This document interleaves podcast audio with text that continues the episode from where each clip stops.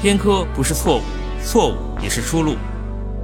药不治假病，酒不解真愁。宇宙是一个过程，延伸有爱，坍缩不恨。书籍是剪成笔画的线，印在纸上。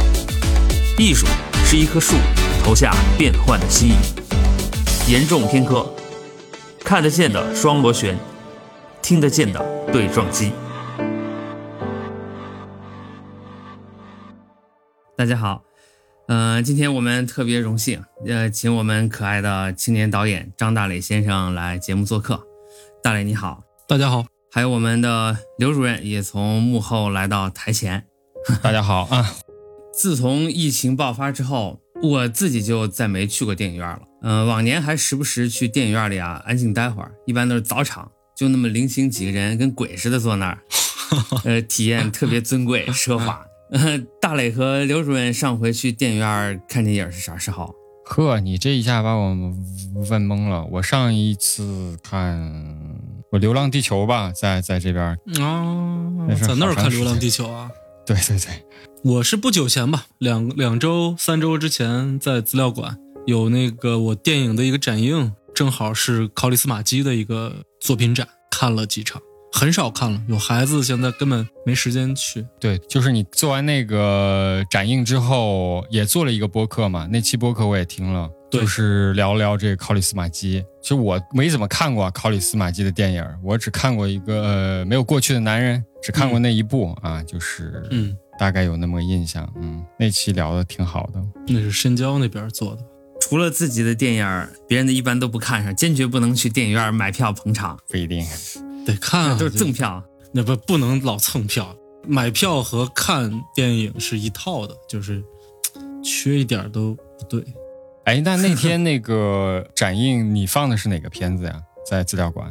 我除了蓝色列车，其实都放了那几个，就是从八月，然后黄桃罐头之夜，还有这个下午过去一半，后面两个是短片。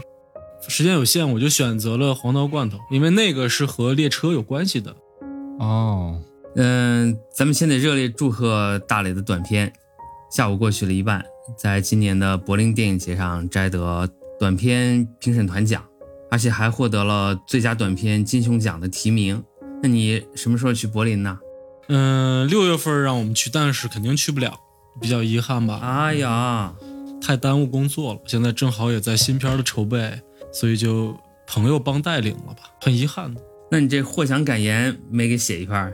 不，到时候会有一个线上的吧？去年柏林场就是呃在线举办的，对，今年是在线上线下都有嘛。六月份是线下，嗯，但是去不成了，没办法。就我也是前两天看了就法兹这个短片，短片写的是九九年、两千年，就是跨年的晚会吧，相当于是。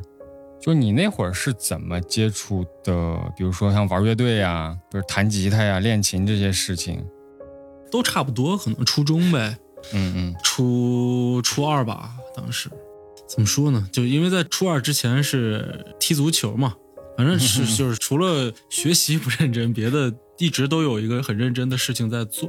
我觉得这个是一类人的特点，他不是所有人都是这样，一类人是这样的。打篮球听 hiphop，或者是踢足球听朋克，都是 就就是这一类的。足球会很影响学习嘛，不管是学校啊还是家里啊，肯定要把这个停了，然后好好学习。但就是对，球不能踢，但是得有别的事儿可做。那正好就一直是喜欢音乐啊，也在听，只不过是没没动手。那既然脚上的事儿给停了，就把手上的事儿给捡起来了，就开始、啊。对，就开始弹琴，然后就你只要是一一开始干这个，后面肯定有一套的，就要要组个乐队啊，然后是当时我也是看了法斯那个，我就琢磨这八成得是新裤子这个，但没想到还真是，嗯。特别是我们的时代嗯。那一上来，我当时就想起来，哎咱们是同龄人，就是另外一个班，我们也是班队啊，踢足球，嗯。那班的队的队歌就是我们的时代。他每次去听呢，呃，这对他们去踢球都得这喊着口号就上来了，就是我们的时代，老放那个。我们当时也听但是，听的是那个专辑里面的另外的歌。啊嗯、嗯啊 我，当时一想，我说这八十场大雷可能也踢足球，还没想到还真是。是的，是的，是的。其实你要说真实情况，当时还不是九九年，是因为法兹其实是我一个长篇剧本，它是哦在八月之后，其实是九八年，九八年到九九年，但实际上我是为了剧作需要。然后正好找他这个新世纪的这个节点，我把它放到了两千年。其实我剧本里面是时代的晚上，是老崔，就还不是新裤子。嗯然后嗯嗯。然后其实，在哦生活里面，我当时是九八年，也有过这么一出，但不是新裤子，是是是科特科本，哎就是对这个片子拍的时候呢，他正好因为和华为合作嘛，就是那一年好像都赶上了吧，月下又有新裤子，然后大家又都在说两千年，所以正好就是那首歌又翻红了，翻回来听，觉得还挺打动自己。但当时我们做这片儿的时候，月下还没到，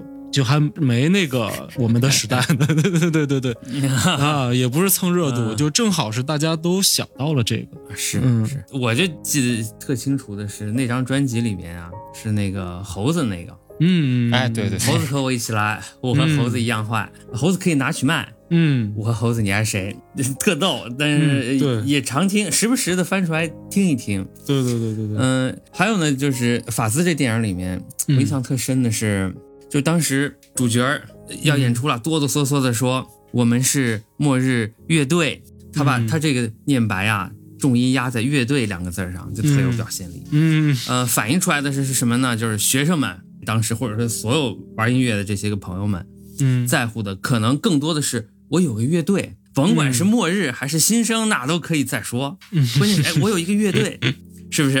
我当时一听，我说，哎，是那么个意思。特别是你要说到了这个乐队的夏天啊，这上面你一上台，你说我们是末日乐队，首先给大家带来今天的最后一首歌曲《乐队的末日》，那你就火了，是不是？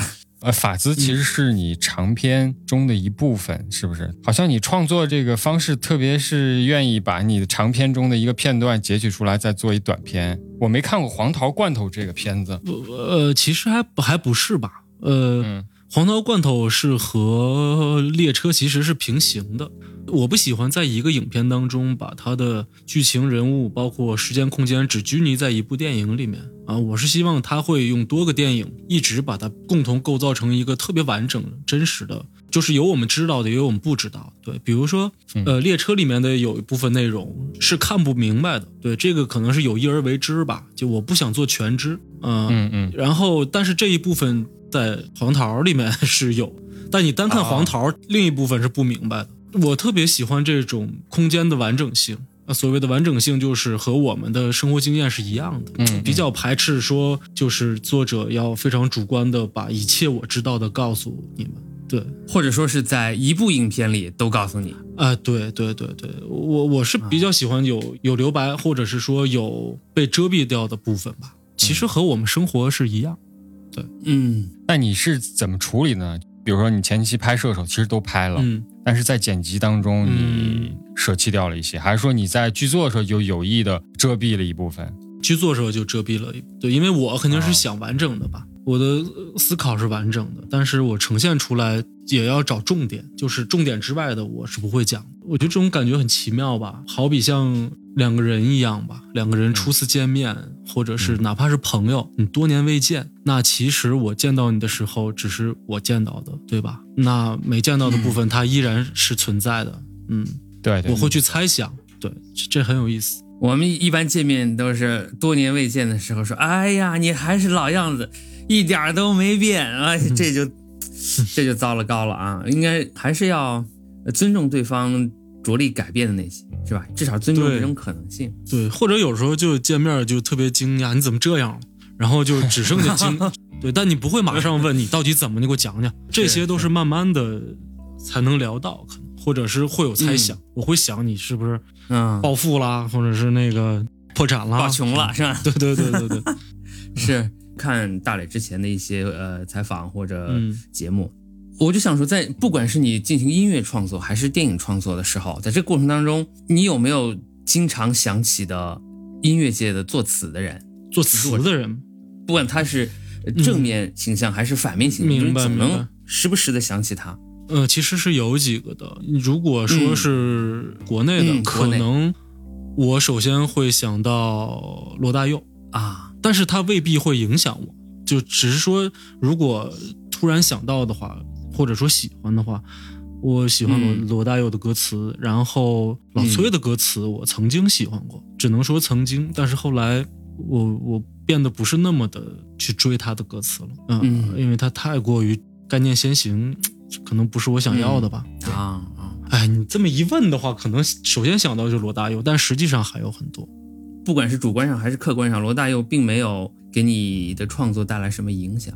对，就是你从做音乐来讲，我歌词受影响的，其实科特·科本对我影响特别重，因为他其实嗯文学造诣很深的，他喜欢看书，喜欢研究诗歌，研究文学，他对我影响很深。嗯然后就是国内的封江州对我影响很深。苍蝇有一个嗯概念特别颠覆我，对，特别颠覆我，就是是我未必要词大意，我是做的是词不达意的，就是我的词是我的作品，音乐也是我的作品，包括歌名也是我的一个作品。毕竟封江州是做当代艺术的，所以他的理念是当代艺术的这种理念，他会拼贴。你看歌名，你想不到他唱什么，对你再一听嗯词就完全瞎了，就这这他妈的嗯不是一回事儿。对，是他的理念很影响我当时啊。然后还有谁？其实莫里森也影响过，但是，嗯，只是阶段性的，会研究他的歌词啊、哎，啊，说到这个音乐啊，这个法兹，就是嗯在短片儿里，比如说乐队的这个贝斯手帮他做了一个自制的一个法兹效果器，是吧？这么一一段儿，就是这是你的真实的经验吗？就是你你玩乐队的时候也做过自己做过法兹吗？对对对，我们贝斯手是一个那理科生，呃，他嗯学习最好的，就是最开始的几块都是他做，特别深。哦，呃这这是在九十年代，嗯、九几年就是九八年，九九七年底，对，九七啊年底。那这个这个很超前哈，这个你们有没有把那几块效果器都保留下来？这都是文物啊！呃，有一块在，有一块丢了，当时就是和琴和一套乐器，鼓、贝斯、吉他全丢了。去演出，我押车，然后我他妈到了地儿忘了取东西，车走了，就没啊了，就没了，呵。全丢了。我知道说自己能做效果器挺晚了，其实是两千零几年了、才知道说自己可以做这个东西。那时候有本书嘛，对，啊然后当时我记得就是还可以买那种铝铝盒，对就是一个对对对对哎叫叫叫什么保工盒，专门买一个那个盒，然后把那个电路板放进去，可以那么做。但是很晚了，就是如果说你们在九十年代就这么玩的话，其实挺有意思的。可能更早还有啊，崔健那个时代你说也有人做，但是我没见过。嗯，对，最早 Jimmy Hendrix 他们都是自己做，挖音踏板也是自己做。我们当时做是因为没钱，买不起，而且买不到。买不到。就是我们那个城市吧，满呼和浩特就就两三块二手的单块效果器，就建一五零五都是吗？像宝一样。哎呦，对，所以你只能自己做。现在做是505我是流行啊啊，这风潮不一样了。手工嘛，现在都在啊做对手工块儿。我是五零五的忠实用户，哎，我我我 我也很喜欢五零五的那个破音色，哎，对，喜欢那种塑料塑料的感觉啊。现现在其实不好找了，就现在的这个效果器都那个音色都特别好，特别正。对，其实你想追求那种廉价或者是那种感觉，还真的没有什么太多的选择。是是，哎呦，再说说那会儿的事儿吧。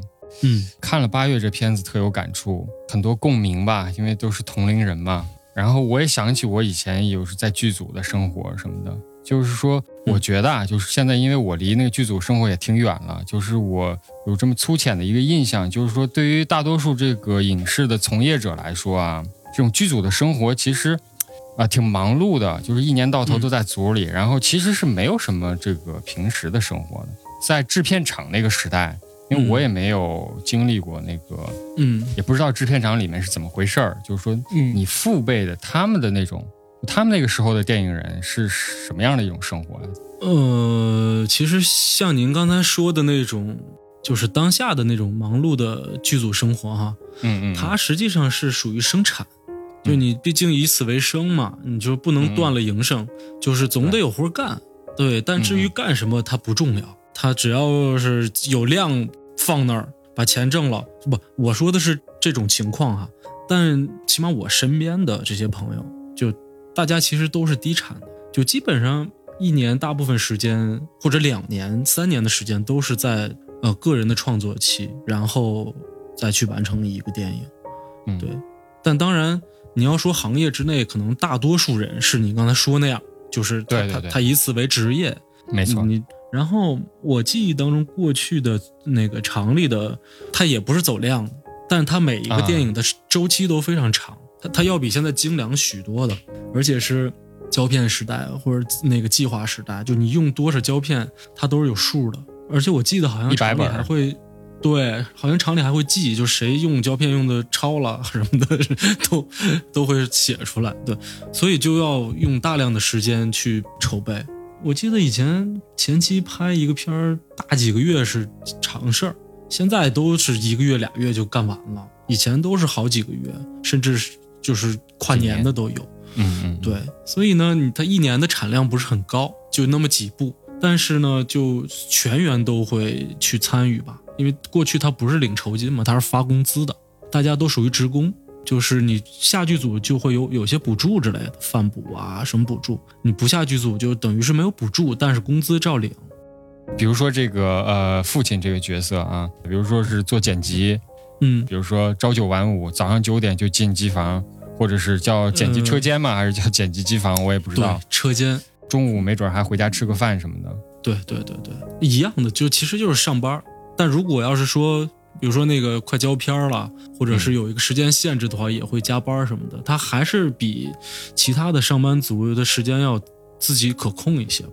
啊，那那可控实际是加班。对，这个八月啊，这电影里面呢很多细节，我实际上是过目不忘，确实是经历过那些，嗯，看见过，或者哎，这就是那时代的。嗯，但出乎我意料的是，小雷手里那双截棍，嗯。大磊真的耍过那么一个双节棍吗？对，呃，就拍戏用那个，其实就是我的小学时候的棍，还留着呢。就片里看到那个，那个就是。呵，这就不是一般道具啊，这是真品上阵。对，那就是墩布把子做的。啊，有机会呢，呃，我给大磊再做一个新的双节棍，发到这个朋友圈，我这买卖就算开了，是吧？好呀，期待着啊！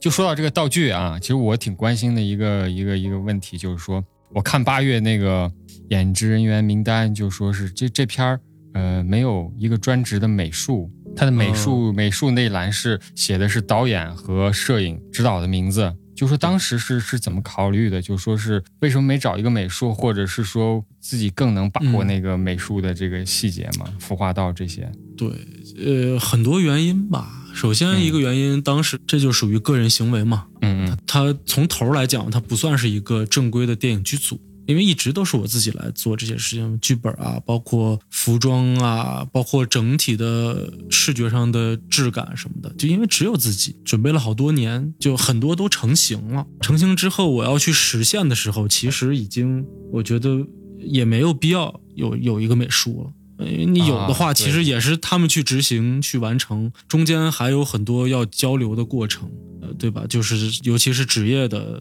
美术师什么的，都有自己的思想，你这个交流还是不交流呢？这都是问题。所以这次就基本是我自己，然后还有摄影师完来完成了设计和决策的这个工作，包括服装。对，但当时是有一个专业的美术师，也是以前电影厂里的，算是前辈吧。啊，他来他来帮我完成的，他毕竟还是有经验，有些事情得得去实实际动手啊。对，置景啊，还有这些道具的。当然，这些道具你是怎么收集呢？因为我看这个是事无巨细呀，就是说这个细节特别多啊，特别丰满，充满了整个荧幕。这个都是从哪搜罗来的？这些呃，哎呀，多了，就是家里的基本都都拿去了，然后老人家的捡的、收的什么都有。因为当时比较比较确定吧，心里就是他家里到底应该有什么，就一定要有的，必须是得找到啊。当然也有一些是后来就我刚才讲美术师实际的那个美术师他来继续去完成的，但是重要的一些东西，对我们能想到的都必须得放进去。嗯我是看电影的时候呢，我就奔着剧情去了，因为是剧情片嘛。且不说剧情看没看懂，反正真的就是满眼的都是各种细节。我并没有刻意的说，嗯我要去，我就看看他有没有把那嗯八十年代的味儿、或者九十年代中前期那个味道拍出来。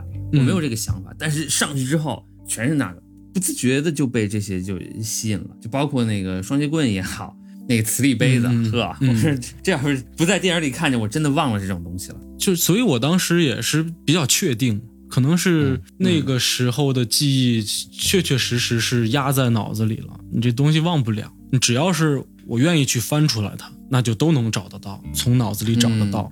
就是那杯子是什么颜色的，花是什么样，包括沙发布啊，包括这个小的那种按摩车啊什么。因为因为小时候没别的东西，那个时候其实物资也很匮乏嘛，小时候只要有就能记住，嗯。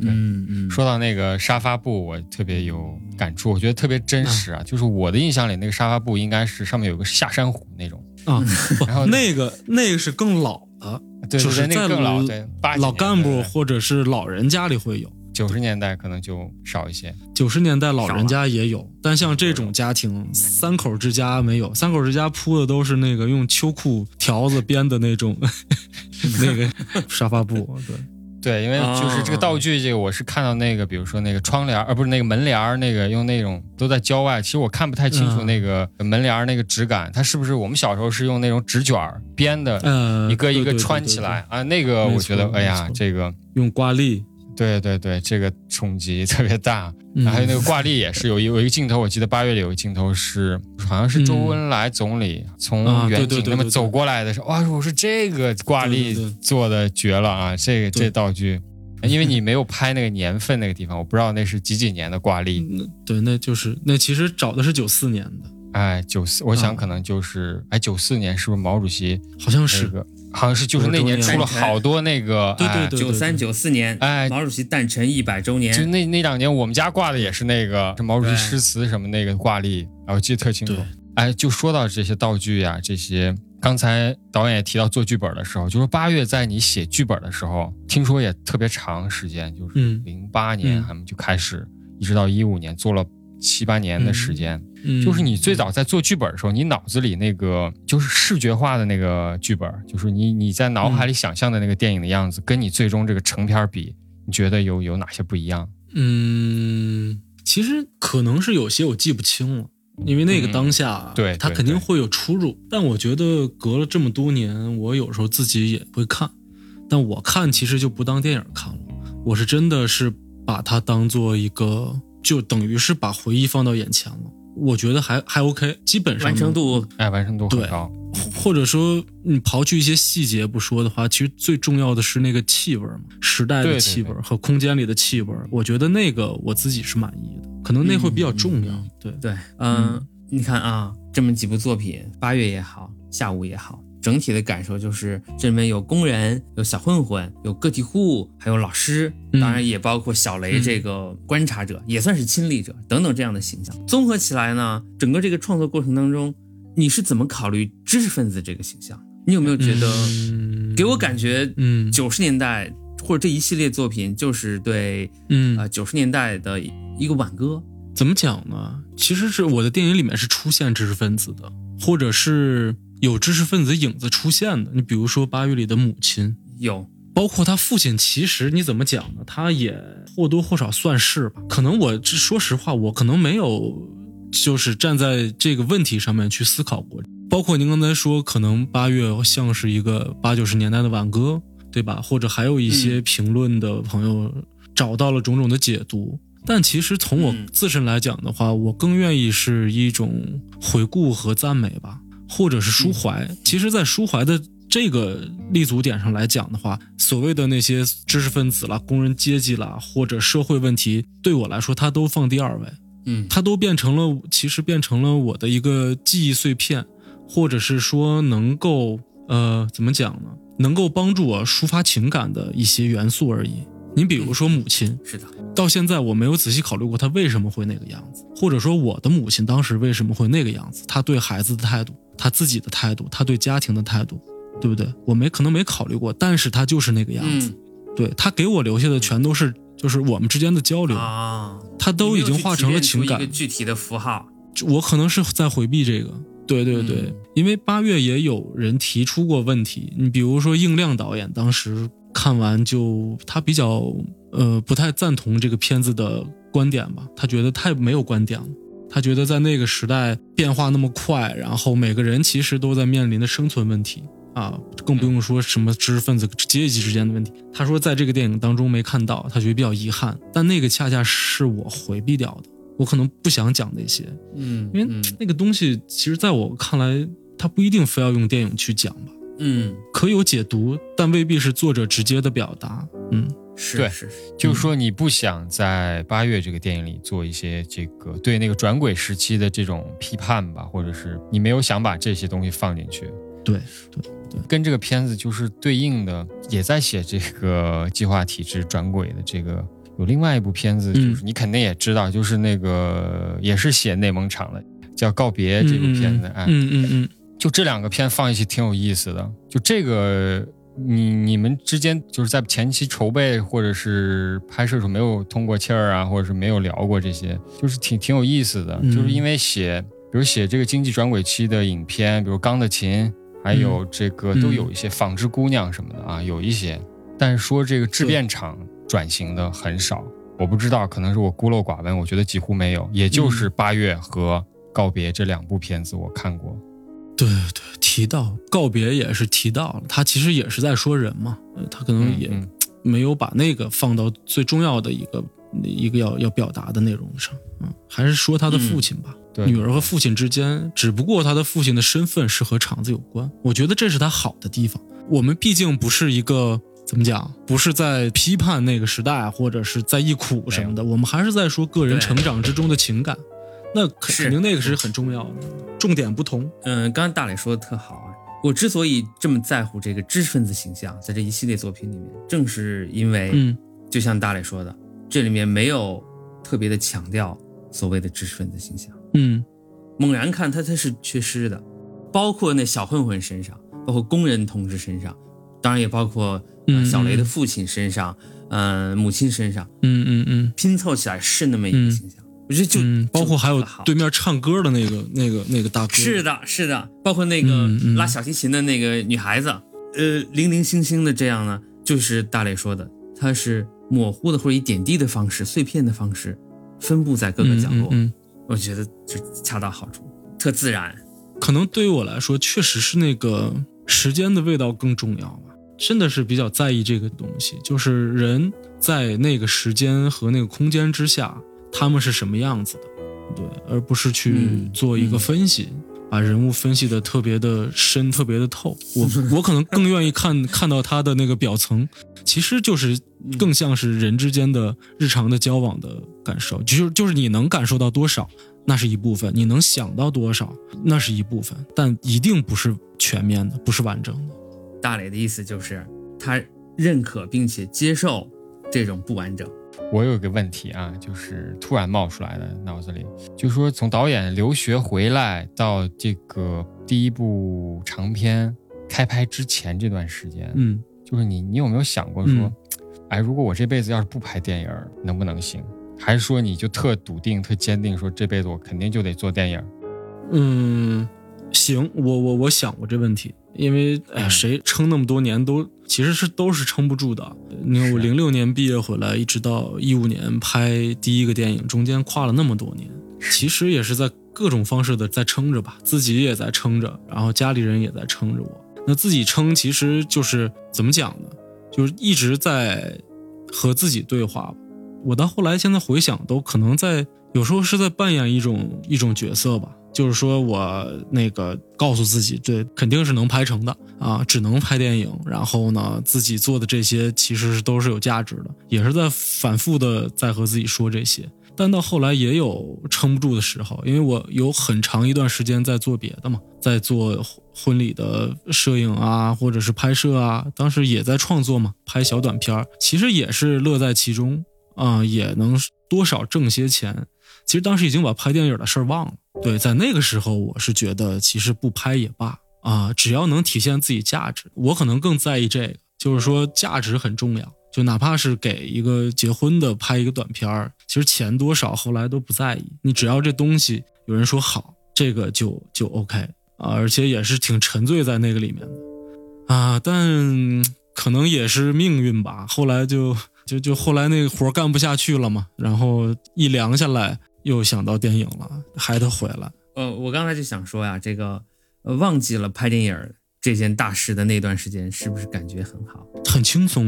对，啊就就连其实家人，就我妻子有时候也在讲说，那那那其实我给别人拍的片子是各种各样的类型都有，而且我自己的创作的时候也会感觉特别的轻松。但只要一到自己真正的属于自己的电影创作的时候，就会很难，会很严肃，对，会有很多规矩。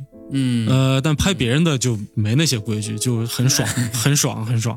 可以瞎拍 不是啊，不是这样，就是说，其实我觉得就是，比如哎，干婚庆挺不容易的。呃比如说，你让我，我现在接一活，说要去拍一个婚礼，我我真不知道怎么拍，就是我啊不知道你，你分享一下，说你那时候是怎么让你的客户满意的？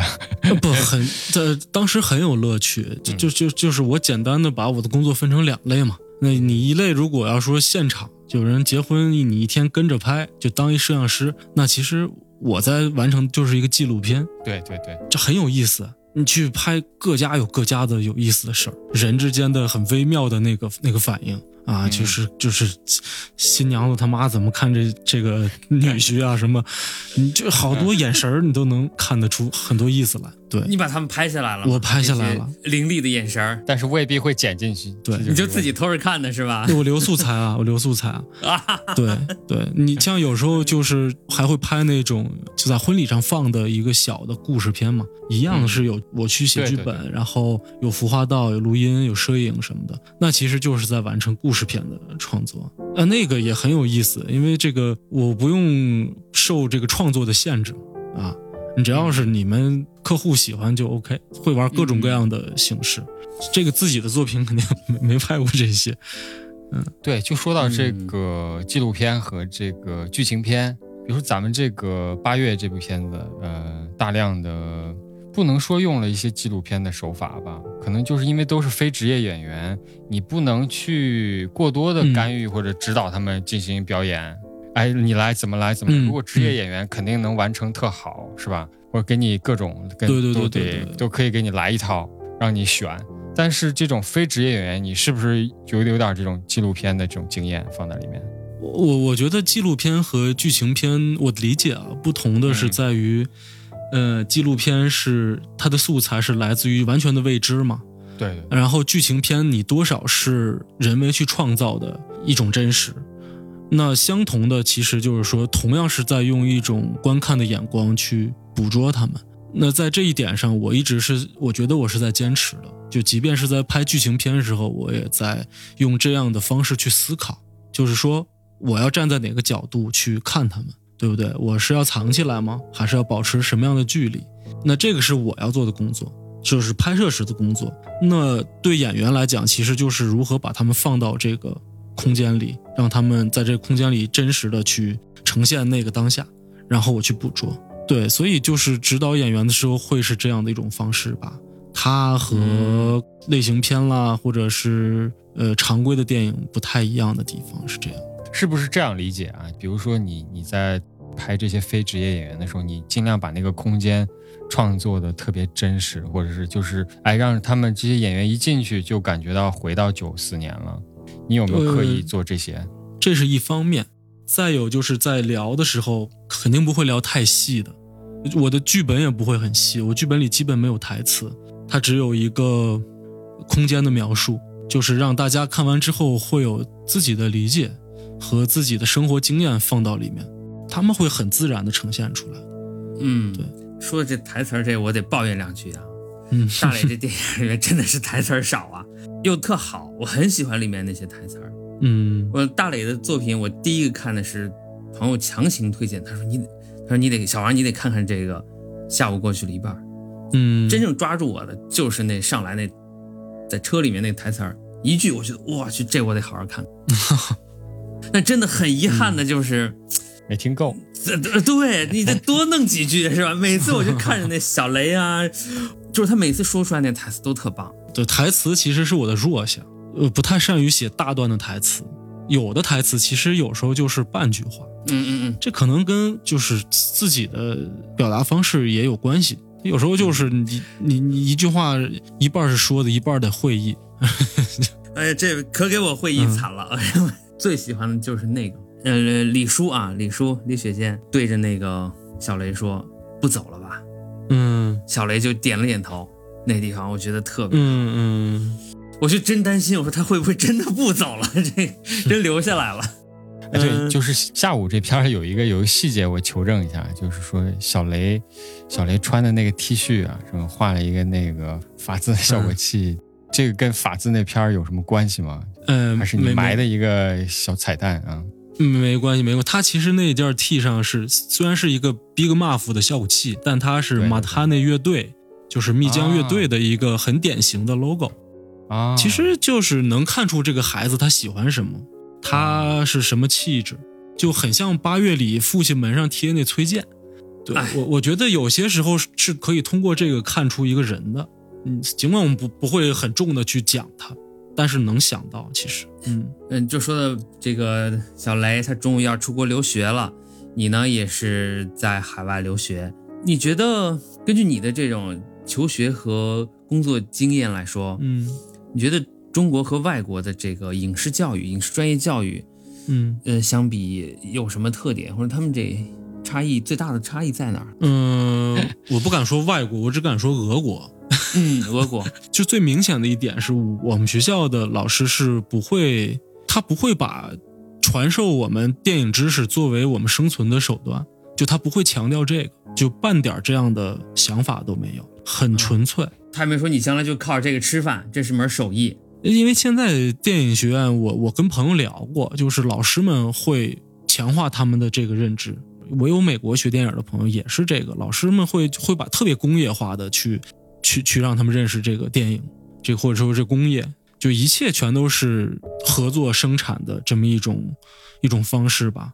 但是俄罗斯好像真没有，起码我我上课的时候从来没有老师这样认为过电影，所以学生们接受到的也都是很纯粹的，呃，就是就是艺术嘛。对，昨天吃饭跟我们家人还聊起来过，我们当时导师上一节那个导演课给我们放了一个《芝加哥》，那是哪年？零零三年吧，好莱坞那大片儿。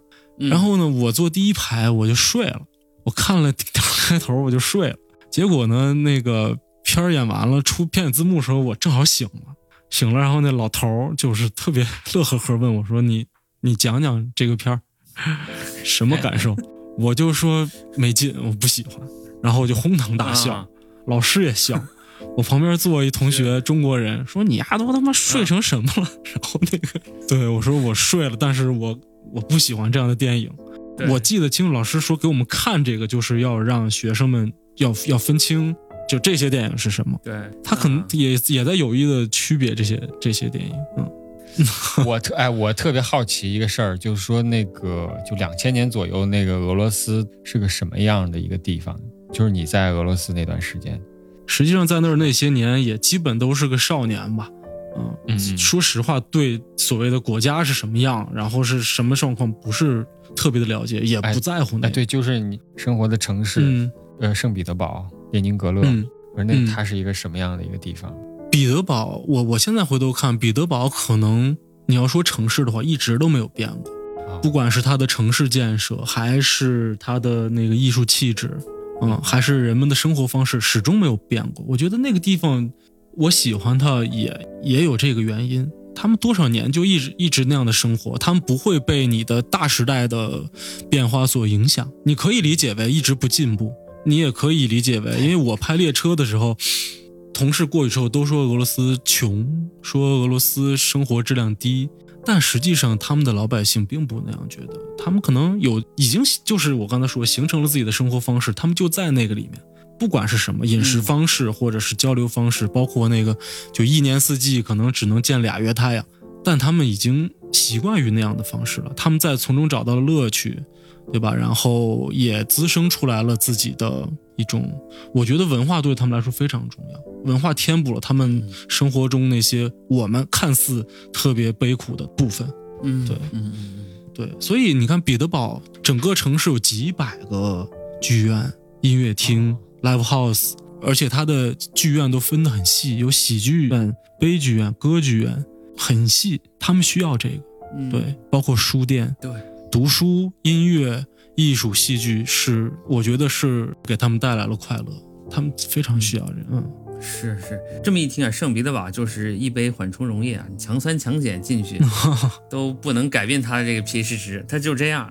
对对，真是这样。说你看啊，一部长片，两部短片，我是说八月加上法兹和嗯、呃下午这三部影片之后呢，大磊拍完了他们，你觉得等他们上映之后，你觉得你的青春结束了吗？没有没有没有或者说你的青春就这么结束了吗？没没结束没结束，我这个青春期比较晚，就是那个时间比较 时间比较长，是真啊真是这样。包括现在，我觉得也没结束。嗯，你觉得你的青春期还能保持多久？你想保持多久？首先，哎呀，我希望它一直保持着。你看，最起码我现在是有一个可以量化的，就是和八月相关的电影，我还有四部没做；和蓝色列车相关的电影还有三部没做。就目前是有计划、有剧本的，所以这些东西它都是青春期之内要完成。你看看，怪不得你回答的这么坚定啊！果然是可以量化，而且一时半会儿完不了。眼界和和自己想看到的吧角度还是这个样子，一直保持着的。嗯，嗯嗯嗯，容易吗？你现在觉得容易吗？要维持这些？不容易。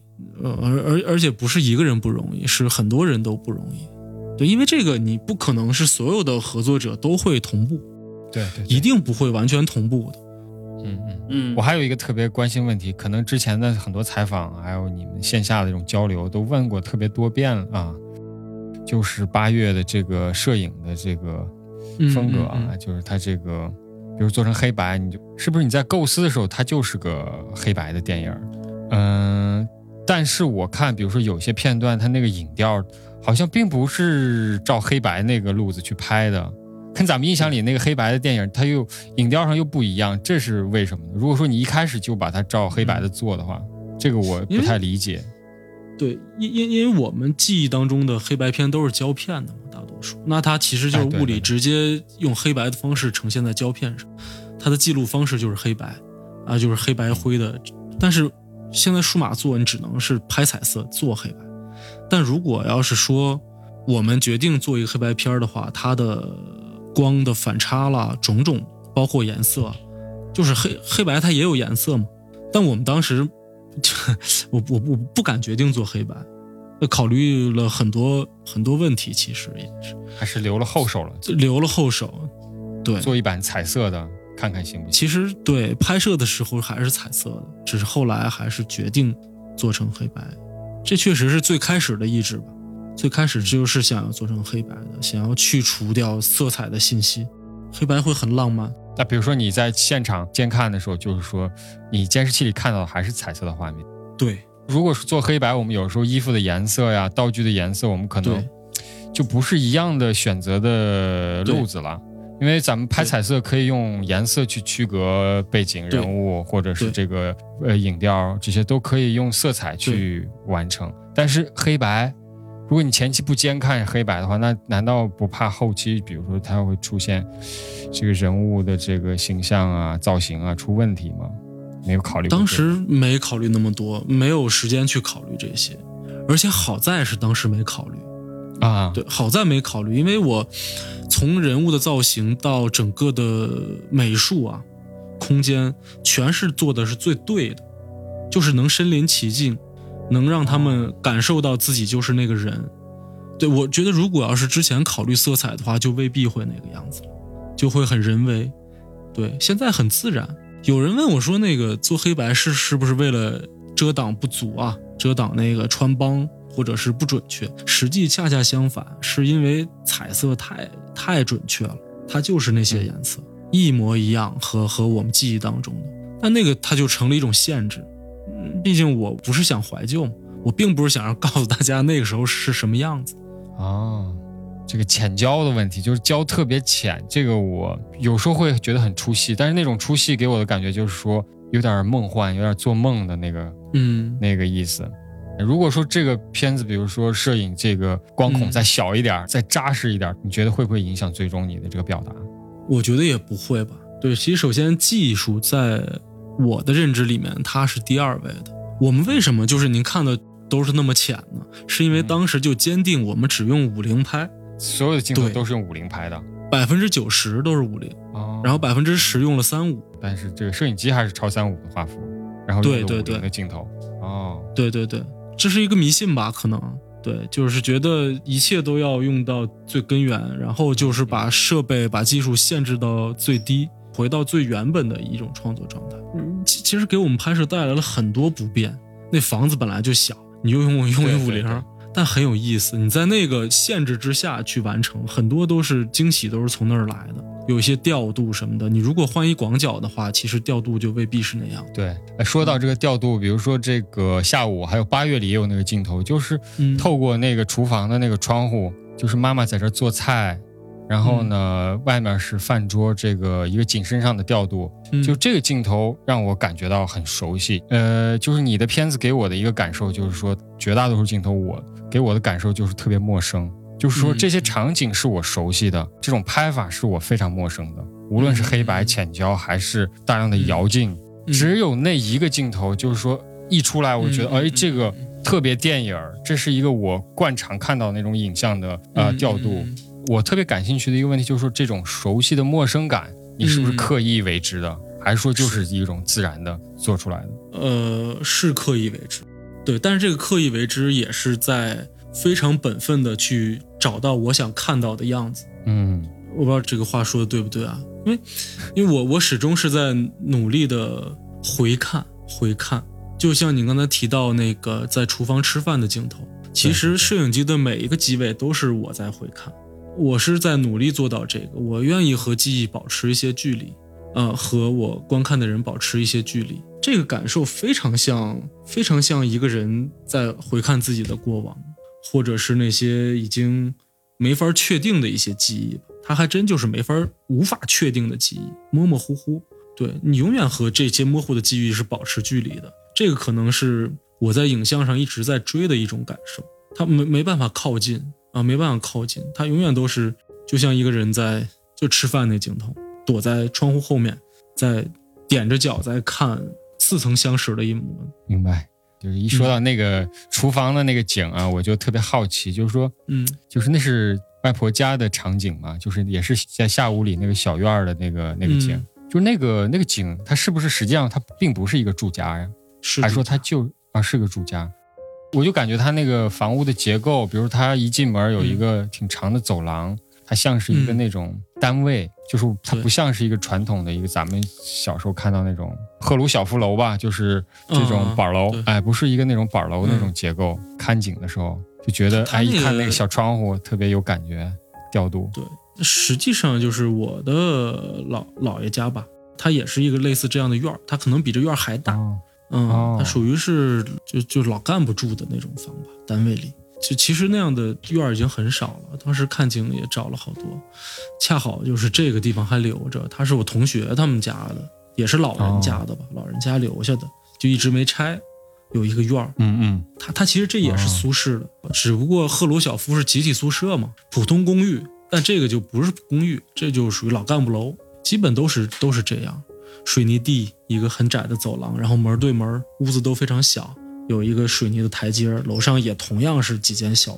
小房子，很典型。其实，说完了摄影、美术啊、景，还有就这个声声音设计的，呃因为对声音我也不是特别的懂，但是我的一个直观的印象就是，我觉得、呃，可能是我看的版本不好，就是那个环境声和对白的比例呀、嗯环境声特别大，声音就响度特别高，嗯，然后比如说是在做一些对对话的时候，嗯，就是明显能听出他的方位的感觉，比如他在后边说话，嗯但是镜头再一切，就他那个声音的位置会变得特别明显。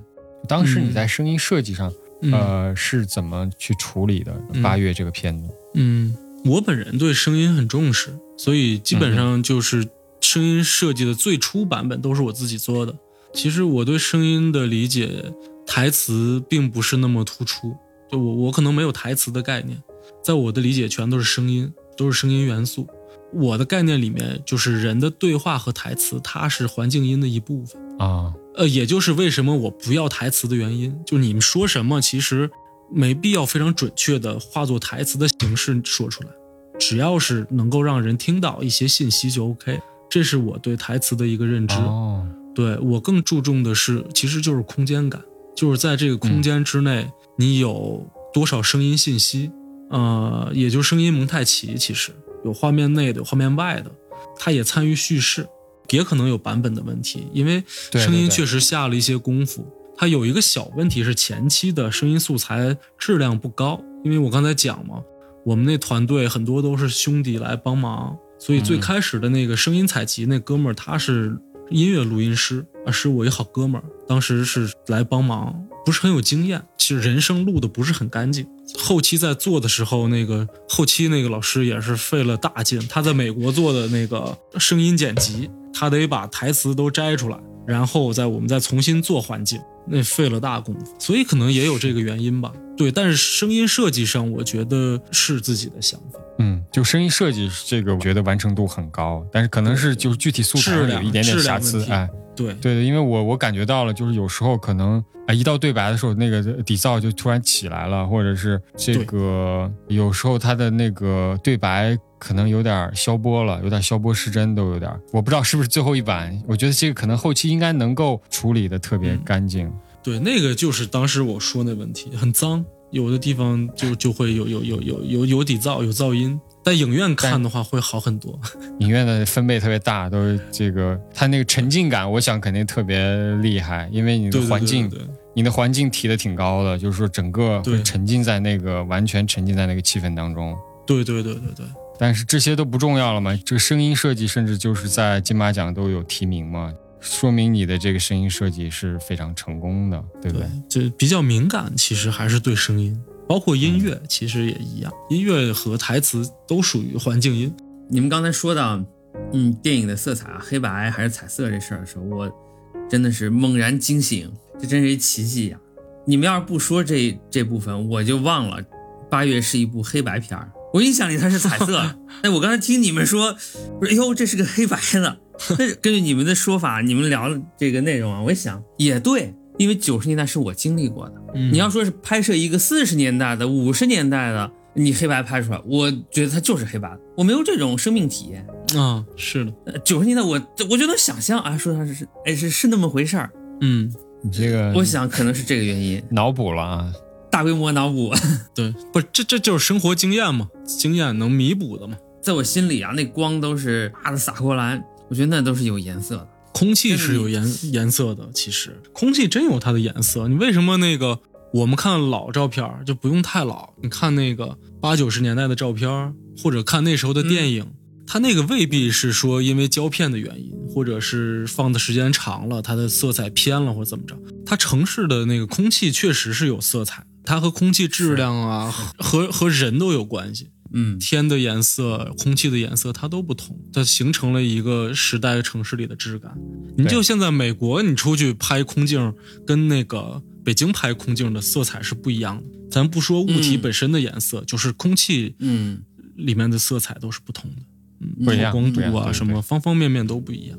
这个我我也是有有感受，就是也是看那个德格纳导演的那个《告别》，啊啊，他他第一个镜头那个可能在西直门那边拍的吧，我我不知道，反正那个北京的那个空气，我以前就是也也拍照嘛，自己我觉得这个北京嗯这个空气没法拍，觉得外国这空气通透，哎，怎么拍怎么好看。但是我看到那个电影的第一镜，我就觉得多好，北京这种空气。这种质感，这种质感多好，就是有点言不由衷，反正是，就是当时我就觉得，哎，其实不是在于空气的这个反射率这些指标，其实跟摄影没大关系。那西直门桥雾霾霾的那个嗯，空气嗯拍出来也非常漂亮。当时看那个电影，第一个跑进我脑海的一个想法。嗯嗯嗯嗯嗯 关于这个电影说挺多的一些方法呀，声音上的方法，摄影上的方法。特别还想知道的就是八月这个片子里面有特别多的细节的铺陈，这些细节可能来源于您之前一些，比如说一些虚无缥缈的一些想法，你特别想努力想把它抓住、捕捉下来。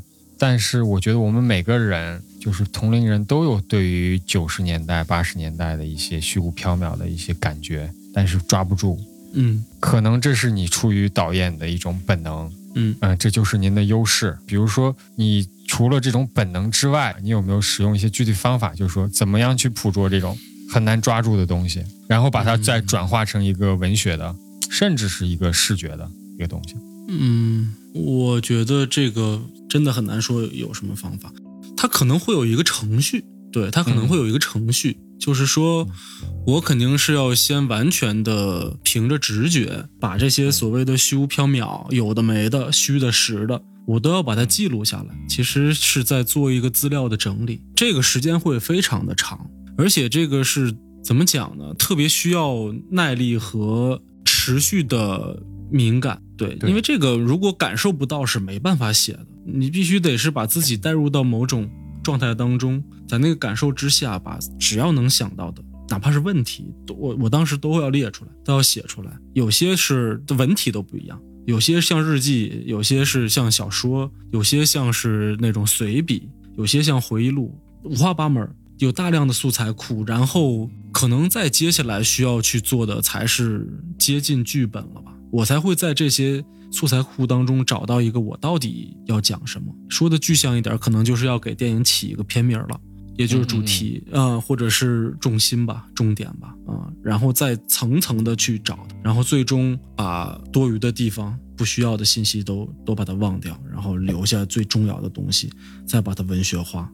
所以说这是一个过程，就是它它谈不上方法，这只是一个一个流程而已。所以其实剧本完成的时间并不长，就是剧本化、文学化并不长。那前面那些工作是是非常漫长的一个过程，后期也是这样。后期我等于说也是在一个特别大的资料库里面，也是在找找到他最终要留下哪些东西，他们是如何排列的。呃，不光是画面的排列，包括画面和声音之间是如何排列的。我不会去要求场与场之间、镜与镜之间的一种逻辑关系，或者是戏剧的递进关系。我不强调这个，我只是强调这两场戏之间它的空间和时间是否是我要的那个味道。啊、它只要味道对，其实就 OK。就很有意思的是，你看八月里面有很多戏，你即便是两场倒过来，它都成立。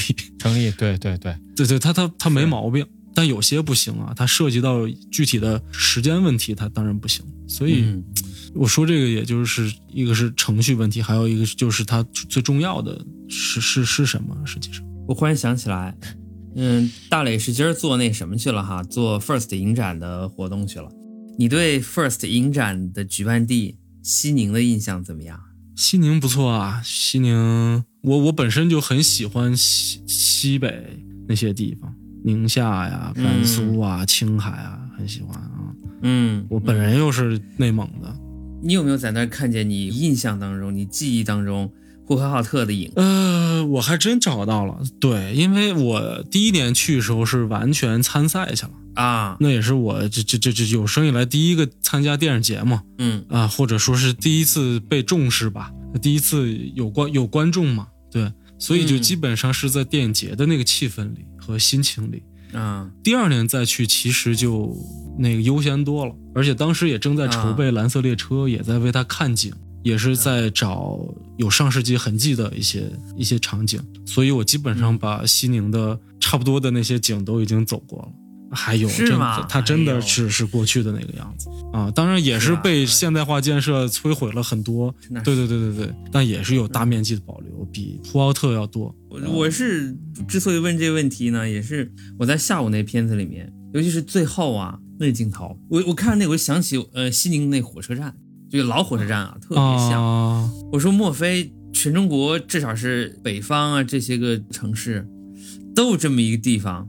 那下我我当时我想我说，这大磊是不是也呃去过西宁？他对西宁和呼和浩特其实以及其他的西北城市这种印象，是不是他们之间有很大的重合度？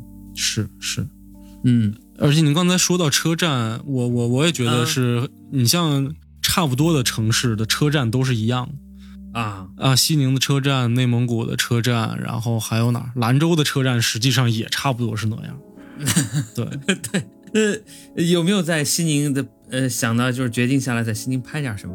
我当时想过，但是当时想拍也并不是因为是西宁嘛，光是图新鲜肯定也没什么可拍的，是因为它确实是熟悉，就像你您刚才说那个熟悉，嗯，包括他人的那个生活方式，这真有关系吧？饮食习惯也差不多，对对。包括你走街上那个就饭馆出来那个味儿都很像，这个很这个很重要，对。对，突然想起一个，嗯。就是说到这个味道，还有这个，就是八月里有一个镜头，就是那个宰羊那个镜头，啊，那个我们一直没看懂。就是我小时候也老看宰羊，但是我不记得说是可以从羊肚子里拿出那么多东西来。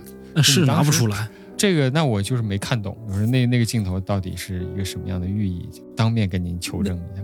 那个也没寓意，那就是梦嘛，那那真就是一个梦，就是就是啊这是发生在我生活当中的梦啊，那真那儿没动什么脑子，就梦成那样就直接直接拿出来了，对，因为那个梦也很久了，长大了就没没再梦过，直接但你印象很复制深，印印象很深，印象很深，甚至我有很长一段时间觉得那是真实发生过的事儿，啊，反复哦求证也无解，对。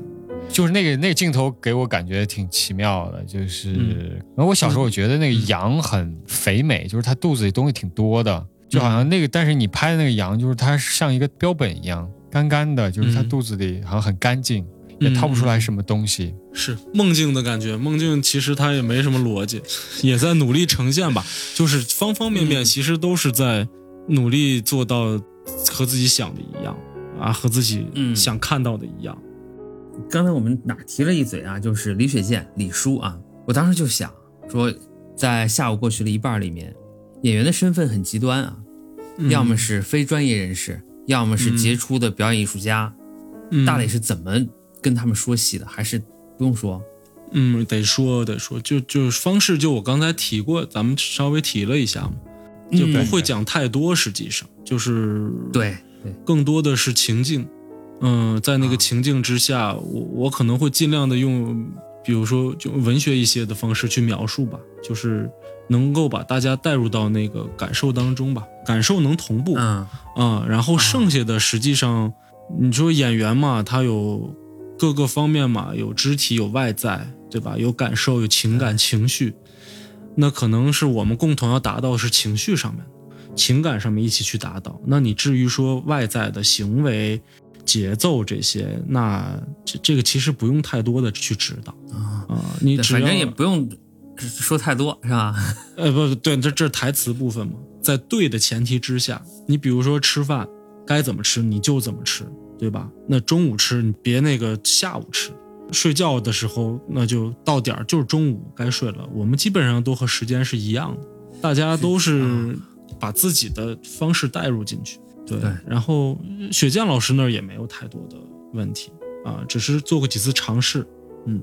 李叔那儿不用说，是人是一级演员，是吧？嗯，这其他非专业人士那儿也不用说呃，不就就很多时候对，就我都说多了都是多余啊，就就就是、对、哦啊大家都会明白该怎么做，只要是情绪和情感上我们同步了，就就 OK 了。嗯，对，嗯，就就是我特想重新看看《渴望》这部电视剧，嗯但是我这心理建设啊一直没有完成。这说明人家演的好，但是我这心理建设一直没完成。直到我看了下午过去了一半之后，嗯我说我终于觉得我可以再重新看一看《渴望》。那天我就打开看了看，包括在那个《我爱我家》里面，他也出镜嘛，演了一集，人那真是收放自如。他真是好演员，真是。真是有这许许多多的朋友啊，这喜欢看电影儿，经常看。除了得到这或深刻或浅显的这种娱乐，还能得到一些灵感什么的。比如我呢，就从大磊这片子里啊得了一点想法，呃，写了这么几句话，呃，送给大磊，哦，也顺便呢再次祝贺大磊在柏林摘得大奖。我就在这儿念一下吧。八月，追光不及，忆者何人？枫林扶疏，为尔忧伤。佳人自在，不可判得。离离古风，前我彷徨。江海清平，如澄如澈；山石流火，如醒如狂。啊，太棒了！就这样，嗯、算是我们的一点心意。这太棒了，太棒了，太棒了，太棒了！你这和双截棍一起给导演发过去。啊，对对对，哇这太棒了编个谱是。好啊，感谢大磊抽出感谢宝贵的时间来跟我们聊天儿，嗯，袒露心迹，还不厌其烦的解释自己创作中的思路和体会。咱们今天就暂且说到这儿，呃、后面对机会再接着聊。好啊好啊，谢谢导演。多谢了，嗯，谢谢大家，再会再会。再见。